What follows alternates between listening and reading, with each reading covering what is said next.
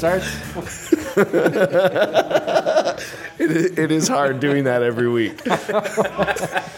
You don't do it quite as good as Jade does. All right, go, Roy. All right. Hello and welcome to another episode of the Agile Weekly Monthly Podcast. I'm Roy van de Water, I'm Jade Meskill. I'm Clayton Lengel-Zigich. I'm Derek Neighbors. and joining us today is the improv group in the room next door. Yelling very loudly. So today we are talking about thinking simply instead of thinking complexly. So Jade, you and I have been um, Accused of being simple. accused of being simple. Uh, can can you tell me a little bit about what that idea means? Uh, sure. uh, we've been trying to. these guys are really yelling. I'd like to denote that it was entirely quiet for the last 45 minutes before we walked into the studio. It's like the Chicago trading floor improv routine. buy, buy, sell, sell. You do soybeans, I'll do oranges. so we've been working on uh, some concepts of trying to write very very small simple applications kind of taking the unix philosophy and applying it to web applications uh, you know to avoid the the overcomplication that tends to arise in larger systems So what does an overcomplication look like? usually uh, a system where the uh, responsibility is uh, not very well uh, delineated between either modules or different parts of the application. It, it tends to be very messy and, and kind of sloppy, where uh, it's hard to tell uh, where something. Uh, like there's no discrete functionality, I guess, is the best I, way I to think like the it. way that I think about it is if you had like a web application where the the code that displays the page where you enter in um, the details about a job is in the same place as the code that makes the jo- saves the job in the database, in the same place in the code that schedules the job, in the same place in the code that runs the scheduled job, and the same place in the code that you know they're all in the same place. So it sounds like everything is in the same place. It sounds pretty simple to me. right uh, until you get everything in all in the same place and then something goes wrong or you want to change something or you know i think we had this problem with the the agile weekly podcast or agile weekly website where we had a bunch of things that were all kind of kludged together and I, it probably took the approach of like a normal say rails application right like a standard rails way of doing things and then when l- certain pieces of the system got a little too big or too unwieldy it was hard to like it, it seemed like it was simple because it was all in the same place mm-hmm. but the real simplicity came when we broke those out into little pieces and then you have these like going back to Jade's example or mentioned the unix philosophy we had these little teeny pieces that all did their one little thing really well and they all just worked together So why wasn't it obvious to do that stuff that way in the first place? because in the beginning that would have actually been more complex. So so how do you know when you are doing something complexly instead of simply? I think when when it becomes hard to explain, uh, it's probably too complicated. So is that like the metaphor idea? Like you should be able to you should be able to describe whatever you're building as a metaphor, and as soon as your metaphor starts breaking down, it means that you're putting too much in there. Is that Yeah, I think that's a good way of putting it. Uh, if, if you know if it's if it's not something that you can explain in a, a like simple conceptual way, uh, it's probably gotten a little bit out of control. so? Is this uh, idea of like complexity versus simplicity something that is just on like the overall project, or is it something that you see replicating like down to the individual components of a method or, or a class or something like that? Yeah. Yeah, it's a it's an important recursive idea that that happens, right? If if you are being simple with the very very small parts of your system, uh, it's easier to be simple at the larger scale as well. I think developers uh, in general probably are e- like they find it easier to think of think in these terms when they're maybe down in like the class or the like methods and like I think that's kind of where they live and all that stuff. But then you go up a few levels and like even talking about what features you're delivering, right? And I think the like a lot of developers might understand that concept at that level, but then it gets into features and it's like, well, like the product guy said just build this stuff and like, well, okay, whatever, I don't care, right? Where I think that's an even more important part, like that's or maybe even equally important part to be having this discussion about simple. You know, like having a planning meeting. Um, the planning meetings what we've been involved in lately, for sure. Like I think we were constantly driving towards trying to find something that's simple, but not too simple or not too simplistic, um, and that's a really hard thing to do. Yeah, I think being simple is hard. So is this is the type of thing that I might solve using design patterns. Like, can I just throw those at this problem? I, I, I We have an observer. Let's find out what he's. gonna- I, I think I think the uh, interesting thing to me is it's always easier to add complexity than it is to remove complexity. and I think when you you start to kind of get that Zen piece, it's uh, way easier to say let's start super simple and we can add what we need to add, which is a very hard discipline to build, right? Like even, even if you're talking product, right? That's really like struck it for me is, you know, can't tell you how many times you're talking about a feature and you're up there at a whiteboard drawing it out and somebody's like, well, that's just too simple. And it's like, yeah, but at the end of the day, like if you give this to developers, it might turn into a two week feature request, even though it sounds so simple right now on the surface because as human beings, we like to overcomplicate everything all the time. so what drives that though? Like, why do we want to overcomplicate things? Um, I think it's some of it is uncertainty, or like we have this need for um, like completeness, right? So if if we only see this, if we only say we're going to show the X, and it's like yeah, but Y and Z and A and B are all available to us too. Like we have to show them.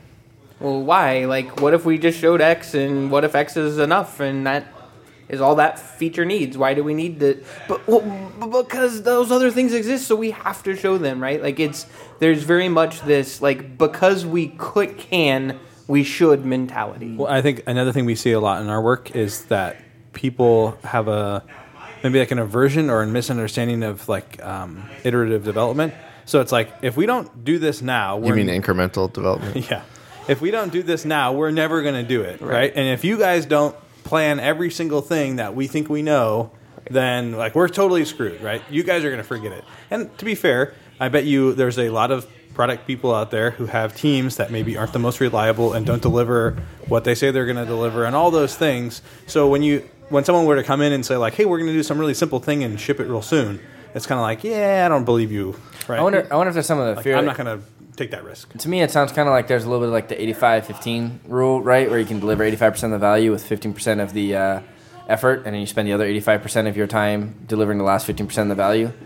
Like, I have worked with uh, different product people, designers, and architects in the past where like they want to get all 100% because they know that if you spend 15% of the effort now to deliver 85% of the value, you're never going to spend the 80, other 85% to deliver the last 15%, which may be a really awesome business decision, but you'll never be 100% as good as it could be. Well, I, I think some of it is, I mean, I think kind of building off Clayton's response there, is there are a lot of teams where if you say, okay, fine, let's just do X, and you say, okay, let's do Y, okay, let's do Z, and you say, okay, let's do A, and they're like, oh, we're gonna have to rewrite the whole thing. Like if you would have told us up front that we had to do A, we would have totally built this in a different way. Right. And now that you want A, like we just have to throw away the last six months worth of work and start all over. And if only you would have told us.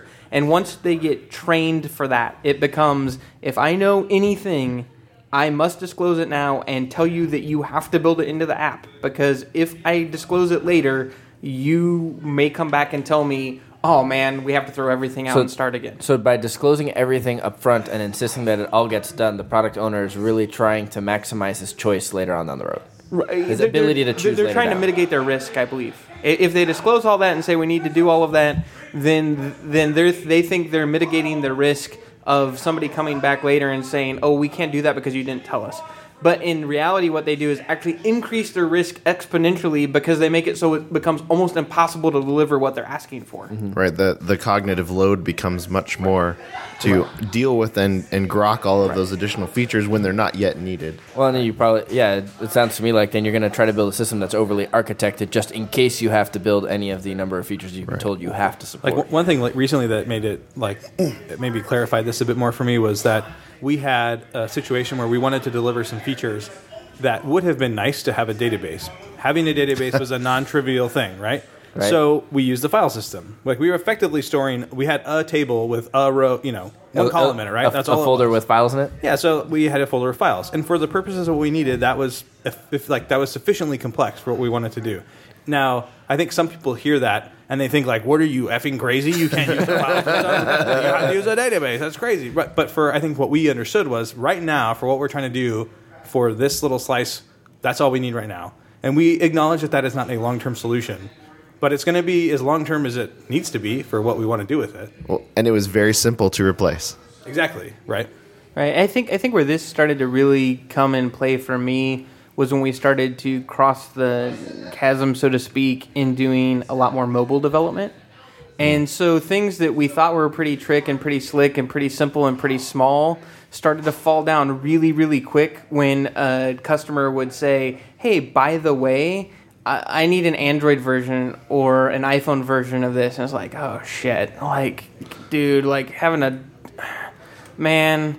And so then when it got to the point, like, okay, let's make everything a REST API, and we'll have the front end consume the the web version consume that API, and hey, now we can have the iPhone version. Anything can use this same- API. API, right? Like it started to like I think click a little bit more just even in that that you could kind of separate these concerns a little bit better. And I think then you can start to say, okay, now how to make we make those apps even smaller and smaller and smaller and keep slicing those so that they're easier and easier to replace. So that when you do find something new, you might not have to rewrite the whole system to do something. You might be able to rewrite just a little piece of the system to do something, which is a lot less risk and, and, a, and a lot easier to do. Yeah, and that, that's kind of where Roy and I got into writing these micro applications that had very discrete functionality uh, because we were having trouble even even with that simplified view of things of just having a, a an API and a web service that was still wasn't good enough. There's still too much commingling of uh, of functionality between different classes and you know the abstractions weren't weren't good enough. So we kind of took a, a crazy stance and tried to work on like how could we build the smallest possible thing to do just this one job and then chain all those things together as needed. Yeah, I felt like that worked for those instances. I, I, I'm curious to try it more places and see how well it spreads across the board. Because in that case, it was a project that only ended up needing like five. It was being ended up being a collection of five or six of these smaller apps. But when you start to build a more complex user experience, where you have like a uh, like a whole storefront or something, where the user has to interact with all these different components, and you try to keep all of those pieces separate, like I wonder how well that's going to play together. I feel like feel pretty confident in it just from the Unix example. Like I don't know, pick any pick any five Unix commands. Like you could probably do a bunch of stuff if you selected, you know, if you chose wisely, right? Sure. Yeah, I mean, I, I think I think it does fall down at a certain point, though. And, and what I mean by that is there's a whole lot of things people do um, that they don't do with Unix commands anymore. Right? Like you could use sed, awk, and grep to do a whole lot of things, but you probably Everything. you probably open up VI or Sublime to do it Sure. instead because the interface is easier, even though it's commingled and all mashed into an, an application that does a whole hell of a lot more than those simple things. So I, I, I think there are these kind of uh, it is nice to assemble them smallly, is small little apps that interact. But when you have to chain too many interactions together, the complexity of remembering what and how to chain things starts to become cumbersome. That, and so that that- and when there's like a whole bunch of apps that you don't even know existed. Yeah. So you start rewriting them yourself. Yeah, and so I think what tends to happen is when you have things that have kind of like common things, you start to see those assembled into other apps, right? So I mm-hmm. would say that sed and awk and grep kind of get used within most editors that developers use today. Just all behind the because because they just make sense to kind of bundle natively into an editor rather than to drop out to a shell and do them, right? But I think the work that those things did and put in place are straight up stolen and reused inside of those editors. I, I think it's just like when we talked about uh, we built a simple app, but at some point it became too complicated, and so uh, it was actually simpler to take a different approach of writing smaller, more complicated apps. I think this is the contrary example of at some point that becomes absurd because the interactions are too complicated, Right. Mm-hmm. And so now you find a simpler way to merge those things together. Yeah, and I think it goes back to it's always easier to get more complex. So if we've got the sed, the awk, the grep, and we need to put them all together, like we know those things really, really well now, and so we know how to assemble them into an interface or into certain things a lot better than if we would have tried to build those things as part of a bigger, complicated thing to start with. I think that's where uh, some of the some of the ideas around like hexagonal uh, design can come into play, where you're composing uh, complex systems out of simpler modules and simpler pieces. Yeah, and, and we've been talking a lot about like in terms of software, but I think the same stuff applies to like process things, right? You could take these little components and do them very well, and you can build some sort of process that works. Um, and maybe it gets too big at sometimes, and maybe you decompose and whatever. But it's not just whole scale uh, you know, from a coding example, you know, jumping straight into some massive uh, Java architecture, you know, thing, and maybe that's the same thing as like we're going to get on the Jira train and safe this mother up. You know. Or it's like, hey, let's like try and get good at user stories, and then like, you know, maybe let's try and get good at like talking to each other as a team. Right, let's get good at working together. Yeah, you know, like, let's try those things first, and then you know you can Jira me to death. All right, and on that note, I will see you next month. Bye bye.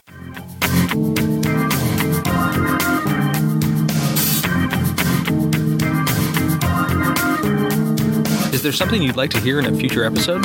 Head over to integrumtech.com slash podcast, where you can suggest a topic or a guest. Looking for an easy way to stay up to date with the latest news, techniques, and events in the Agile community? Sign up today at agileweekly.com. It's the best Agile content delivered weekly for free. The Agile Weekly podcast is brought to you by Integrum Technologies and recorded at Gangplank Studios in Chandler, Arizona. For old episodes, check out integrumtech.com or subscribe on iTunes. Need help with your agile transition? Have a question and need to phone a friend? Try calling the Agile Hotline. It's free. Call 866 244 8656.